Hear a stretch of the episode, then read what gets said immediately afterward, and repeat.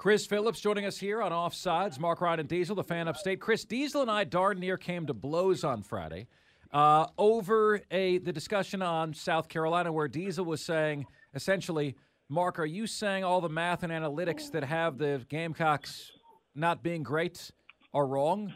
They know more than you do, right? And I'm saying, I said, Diesel, they're wrong. They just beat number five. They just beat number six. Um, you know, even today, Chris, you know, the site that I've used for a few years, teamrankings.com, has South Carolina with a 59% chance to get in. South Carolina just ranked by the AP poll and the coaches poll for the first time all year. Like why is why has everyone been so slow to react and respond to what is clearly a good a very good basketball team, one that is second in the SEC and one that's had a, a better record than you know the, the, brands that continue to be ranked in the top 10 kentucky and, and, tennessee much of the way.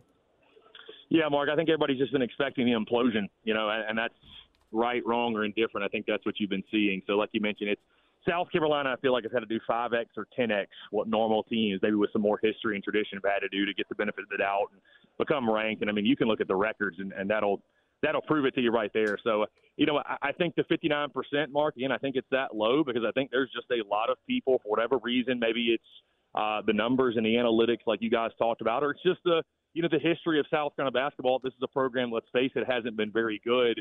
Uh, I think there's many still doubters out there that while they'll give their roses to Lamont Paris this week and rank the Gamecocks inside of the top 15, I think they'll be waiting on the downfall. And I think at some point, listen, you just got to give credit where credit's due. I think we've got to stop expecting the downfall.